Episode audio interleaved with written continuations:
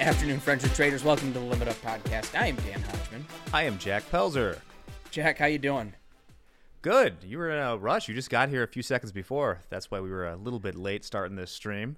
Barely made it. It's been a hectic day. Uh, trying to get things wrapped up for uh, a week next week that uh, we're not going to be around. That's right. No podcast next week. There's a big sort of difference in programming next week because we're going to be in Las Vegas, which I am looking forward to to answer your question. Uh, I am too. Yeah. I can't wait. Exciting stuff. Well, Almost speaking, as exciting these markets. Yeah, I was going to say, speaking of hectic stuff, I didn't see right to the close there because we were starting the stream. Did we get We're- some new lows? We right got about. new lows. Well, there was one dip below in the middle of the day. For those of you who haven't been watching the markets today, it's been Fed Talkapalooza. Everyone's getting their opinion out there, and of course, it's our good friend Bullard is always he's the curmudgeon of the group. You get a feel for all the different uh, Fed governors along the way, and he's always the one that's gonna upend the apple cart and say, "Hey, we're thinking maybe 50 basis points in March," and so that's what happened there, and that's why those big red bars are apparent. Yeah, no surprise. Uh, it's been a hectic, I would say, two weeks here in the United States. Between that, we've got shootings of UFOs, um, train Train- derailments. Train explosions. I It's mean, like the Dumb and Dumber thing of you know our pets' heads are falling off. Uh, exactly. yeah, we've seen everything over Lake Michigan, UFOs, stuff like that.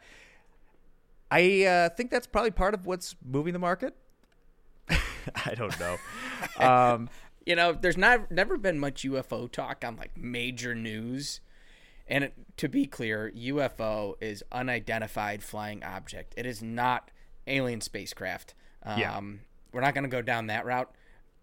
There's other places. Maybe if you want to talk offline, I could talk about you know aliens and UFOs because I think it's an interesting topic. But Certainly. Well, I think that's what the TV coverage was waiting for, right? They have all this pent up stuff they want to talk about UFOs. You know, you talk about the same things over and over again.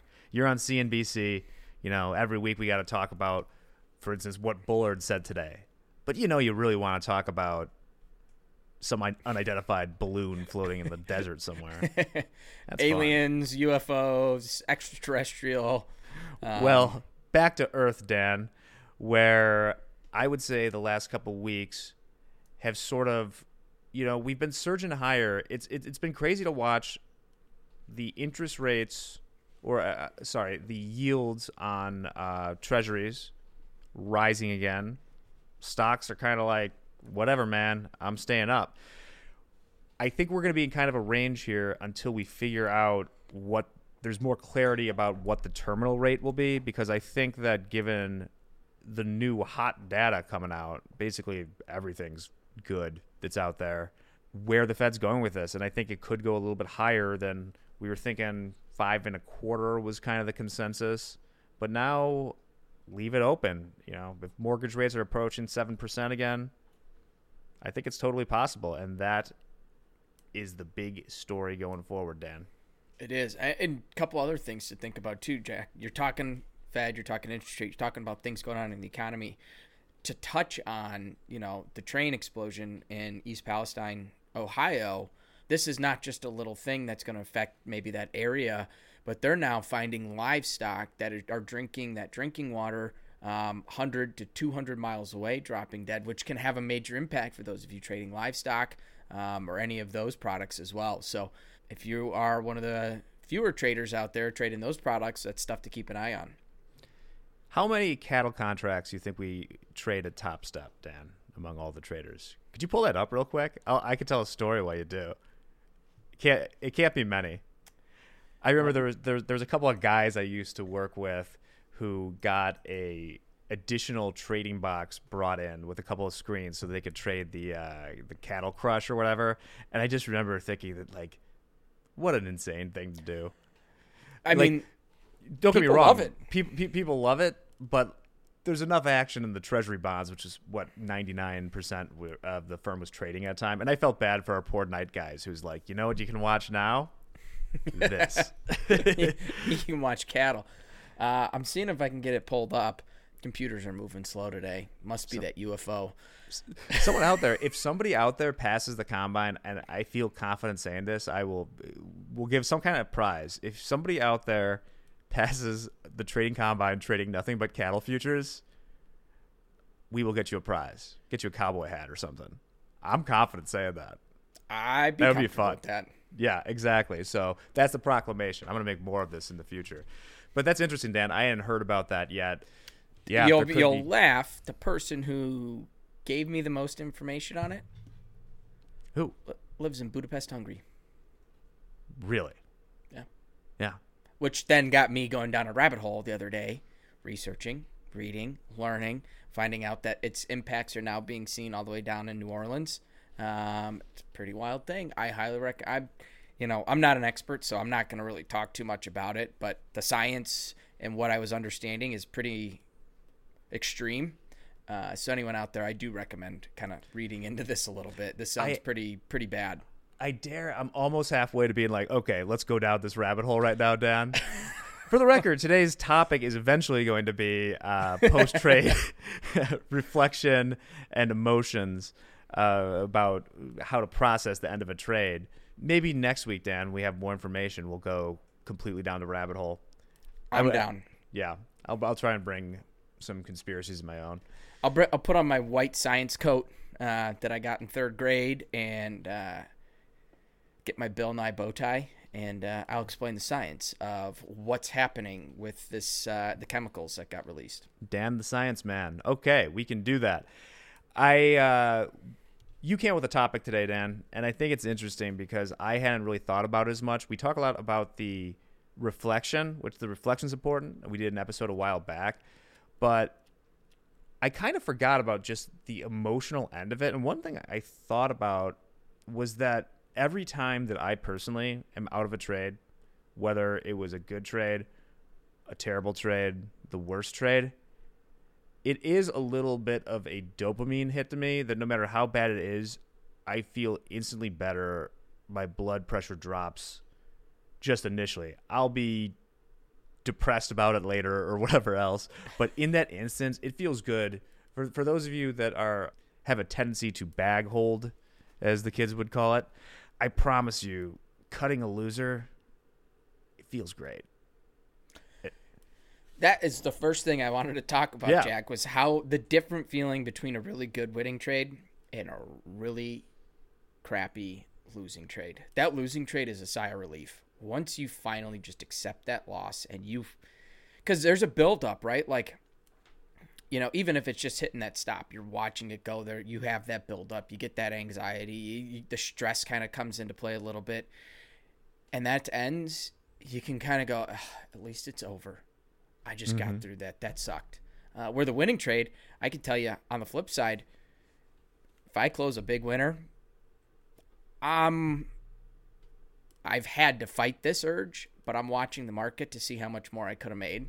So I have a little bit of FOMO, and I'm like, man, if I stayed in, or like I've, and I still do this. I, I'm not saying I am unemotional when it comes to trading, um, but like I'm thinking the same, the concept of like, man, I should have had more contracts on, or if I got in on the original price, or if I stayed in, it was going to keep going, or oh, I see another level above, I should have stayed into that level, and then boom, it gets that level. I'm I think every single one of us goes through that exact same, you know, rigmarole there. But it's not just necessarily the reaction, but how the emotions are going through, like how we're going to actually play off of that. I, sh- I said it's not the reaction. I meant it's not the emotion. Uh, it's the reaction of how we, you know, follow up to those. Yeah, I think that it is. By the way, I'm going to look up at some point what rigmarole means. The word comes from Ragman Doll, a game children played in the past of sort of being all over the place. That is your fact of the day. It's a word my dad uses all the time. Ah, Oh, I- rigmarole. I mean, I love it. That's a real, like, that's a real punchy little phrase to have in your pocket. You discussed the FOMO on the winning trades. I think on the losing trades and winning trades, it's impossible to tell people not to, you know, the classic bad beating anything. You always think about, I'll still, when I'm in a uh, mood to do such, go back and think like, oh man, you know, how much money would I have if I put ten thousand dollars in, you know, Amazon this date or stuff like that.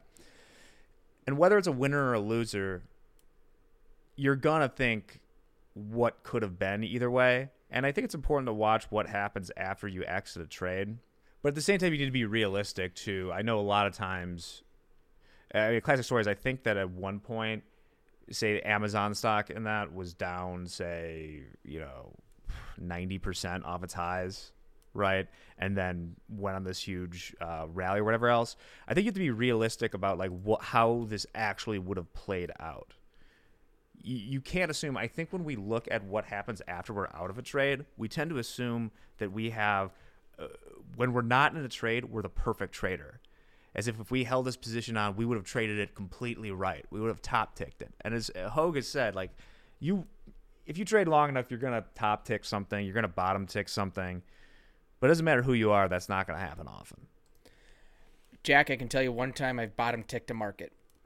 I bought oil and I can't tell you what handle it was. I'm going to say 60 just as an arbitrary number, uh, but I can tell you what cent it was. Um, I really liked 60 20. I like that 20 cent mark. And I was looking at it and I'm like, you know what? My lucky number is 22. Okay. I'm going to buy a couple contracts at 60 22. I got two of the five fills at 60 22 before the market rallied about $4. Oh, that's the uh, real bottom tick. Yeah. I clipped it to the tick, and it was one of the best, most wild experiences in my life. Was it the best best trade I've ever made? Absolutely not. Picking 22 was totally out of a hat. It's a lucky number. I said I'll buy 22s instead of 20s. I got the fill. Had I traded the 20, worked the 20s and missed the 20s, maybe I would have moved it up to 25s to see if I could catch 25s. I would have been fine with that. So in hindsight, it was nothing about me as a trader. It was me just playing. I like 22, the number, and I got lucky, and that one sticks with me. Right. Um, because I recognize just how lucky I got picking that. Yes. There's no strategy that can involve, you know, perfectly or even close to doing anything top ticking or bottom ticking. But in our minds, I feel like you look at a chart and it's along the lines of, okay, I got out there, but if I had just held it, I would have sold this. Well, it would have been a different strategy then. If you if you were going to hold it longer, maybe it would have worked then. Maybe a trade you made in the past wouldn't have worked with the same strategy. So you can't dwell on those things, but you're gonna think about them. Just uh, recognize that thought, let it pass, realize no one's perfect. Absolutely, and the key thing here to me, the reason I like this topic so much is you have to check in with yourself after trade. Um, when that trade is said and done, obviously, if you go through the initial emotion, okay, I had a little FOMO, I could have stayed in that. Remind yourself, okay, number one, this was my plan. My plan executed great. That was a big win. Jack, you touched on it really well. Um, you're not perfect. Um, after you get no. out of that trade, you know, you don't know what emotions and what reactions and how you would have reacted to certain things. But if you can get out of a trade and you traded it to the plan, you executed as you planned it to a T. You followed your trading plan, you followed your rules, you did what you were supposed to. Remind yourself that's a big win. And then check in with yourself. Or if it's a loss, hey, even losers can be looked at as a win, right? You Definitely. stuck to your plan. That's huge because it can be emotionally defeating when you take a loss. Um, remember, we're what's the saying? Um, I'll just start spitting out sayings battles, right now. Uh, a bird it's not about it's not the about bush. the battle, but it's about the war or something like that. Uh, they may have won the battle, but they they haven't won the war. Um, yeah, w- won the battle, lost the war. There's yeah, a lot of way, times the way that's phrased. Yes, so right, like you have a losing trade doesn't mean you're you're done. Um, so you got to kind of run yourself through those reminders and then check in. How am I feeling? Am I pissed? Am I irritated? Um, am I going to find myself chasing? Really check in with yourself and do an emotional, you know, emotional intelligence. JD talked about it in the coach's playbook this week, how important that is. Check in with yourself. If you're feeling not right, shut it down. You don't have to push yourself to a daily loss limit or uh, push yourself to a point that your rules say it's time to quit. If you don't feel good, or if you're feeling off a little bit, or you're feeling frustrated or anxious, or you know something out of the norm, don't be afraid to shut it down. And if it's a small winning day or a small losing day, there's nothing wrong with that. I could have saved myself so much money in my career by acting more logically and control uh, controlling my downside basically. I feel as though a lot because, like we said, uh, this week in Coach's Playbook, I think I mentioned the fact that money's money, whether you go from zero to a thousand dollars P and L, or negative negative hundred thousand dollars to negative one hundred one thousand dollars, that's the same thousand, and those all carry over to make your account. And I lost so much more money needlessly on the on the red side of that equation. Usually on medium to big losing days of instead of tossing in the towel of letting things run a little bit longer and not treating it like if I had zero P&L, I would never be in this position. I would never lose X amount of money on it. But because I'm already down, it, it doesn't mean the same thing. It's like it's it's funny money at that point, and it's uh, never funny money unless you're on a simulator. I've heard people that are moving cash from one side of the table to the other to actually kind of realize it. Um, I've heard about people putting stacks of hundred dollar bills on their table, and you know they take a thousand dollars, they're moving a thousand into a drawer, and kind of creating that implication of how much I just lost. I've talked about it in the past, the cable bill. Yeah, Dan's cable bill. Freaking hate it. I have index. cut the cord. I cut the cord. I don't have cable anymore. I use uh, YouTube TV. Um, I'm streaming my cable. It's much cheaper. Um, but the cable bill, it's a two hundred dollar note, and every lose every time I lose two hundred bucks, I got to remind myself, hey, that's a cable bill. And if I'm getting emotional by it, if I'm finding myself, if I end a trade, and I recognize, man, I just spent that whole trade. That was a dumb trade. I started chasing. Add that into your rules and shut yourself down if you find yourself chasing once, because it's a slippery slope. You can. It's easier to stop yourself after the first time. You know, it's like it's like a little kid, you know. I, don't know what the right language. Jack, you've got a kid. You, you see a kid kind of test test the boundary waters a little bit. You know, mom and dad says, "Don't go past this line in the yard," and they put one foot over and they don't, you know, they don't get caught. So it gets a little easier to do it the second time. The first time, it's like, I, I don't know. I'm just envisioning the Rugrats TV show. Um, Great show. and all I could think of is like, you know, the main character pushing his luck, and one of the other kids, the redhead kid, yelling at him, "Don't do that! Mom and Dad are gonna be mad. You're gonna get in trouble." And he does the second foot, and he's like, "Oh, you're really gonna get in trouble." But now it's getting easier because you're not getting in trouble. Um, eventually, you're gonna get a little too far, or uh, little the you know a little too big for the britches there, and you're gonna be pushing it a little too far, and you're gonna get caught with your pants down. Too far. Yeah, don't get caught your pants down. I have another random fact today. We get two. And this ties together a bunch of things we've been talking about that don't involve trading. So I got to spit it out real quick. Specifically, Vegas and the Rugrats. How am I going to connect them? Uh, the author, a sad story, but the author of Leaving Las Vegas, who it's a semi autobiographical uh, book, right? Horrible problems. You can read about what happened to him and stuff like that.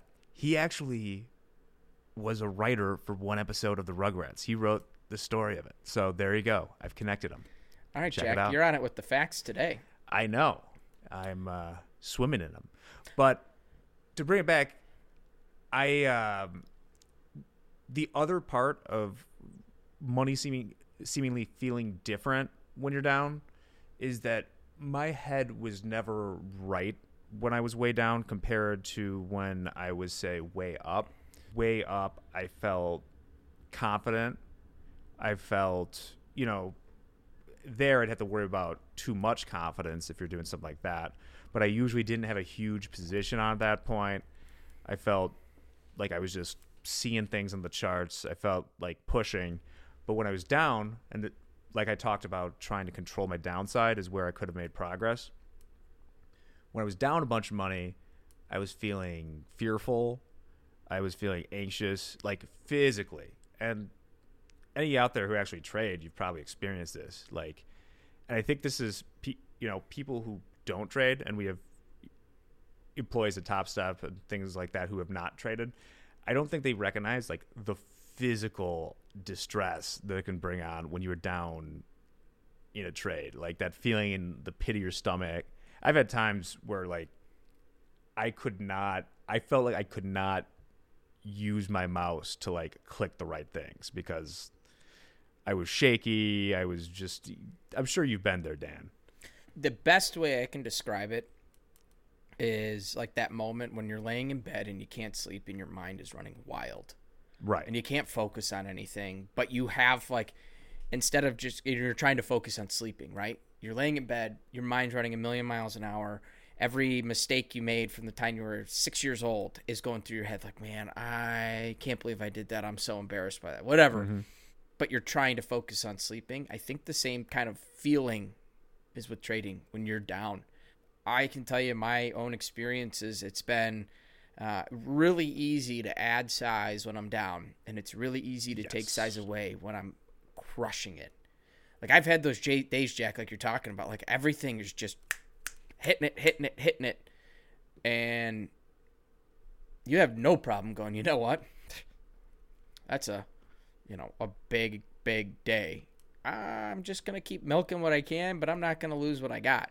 And you feel like everything's just perfect. You're not even frustrated that you only traded, you know, half your half your size or a quarter unit. Um, you're just cruising. On the downside, you have those big losers, and you know you're approaching it. It's really easy to go instead of trading one unit. I'm going to trade two. I'm going to trade three, um, and you have no problem sizing up. Just in that hope of like, please, and it's not you're trading smart. You're you're hoping that one's just to hit on size. it's a recipe for disaster. You have this perfect storm of I'm the exact same way. When I was way down, I usually had more on. I am physically and mentally not in the right spot to be trading while at the same time having more size to do damage with. And I think that's really the reason why I lost eh, the biggest place I could have improved is by being more thoughtful about how I traded once the heat was on, once I was down money. There was so much like the low hanging fruit. As far as trading, if you think about it like that, like the giant fruit tree, classic metaphor, low hanging fruit. For me, that low hanging fruit would be just not acting like a uh, a knucklehead when I was at you know fifty to seventy percent of my puke limit. Because more often than it came back, once I got that seventy percent, it would close that gap quick. And we said this on Tuesday. yeah. it gets it, the it's it grow it goes really quick. Like I think you made the example. You lose your first fifteen hundred, the second fifteen hundred goes a hell of a lot quicker. Always. Um, it really does, and it's it's because you're not trading in a way that you should. I found like, and I, I'll give you some uh, some people out there some tactical, you know, advice that worked for me. It was size down, get a quick win, even if it was making twenty bucks. It was just locking in a little something that showed green on my board, uh, reminded me, hey, you can still do this, and that was a big deal for me. Um, it doesn't work for everyone. Uh, it's trading, you know, those things are Yeah. different for each and every person. But for me, it was just a reminder. I apologize if you can hear a train cru- honking its horn. Oh, I love it. Um, sure it stays in the tracks. it's like your old house, all Oh, the yeah. trains going by. But uh, for me, it was just a matter. It really comes down to like if I can just get a little win and do it a couple of times. They don't have to be huge. They don't have to be day changing. You know, you can still walk away on a crappy day. But if you got a couple wins at the end of the day, get yourself a little bit closer to full, Yeah. a little bit feeling a little better. You know, it's easier to go home on a winner than it is on a loser. I'm sure Tom Brady is really struggling this year, um, going on home on his worst season ever, um, and retiring than he would have had he just retired last year. You heard it here. Don't be Tom Brady. yeah, I think in the long term, and we'll try and end this on a positive note. I think in the long term, trading poorly can be death by a thousand cuts. On the day frame, at least in my experience, I truly believe what we talked about that things accelerate. It's, what's that saying about like bankruptcy?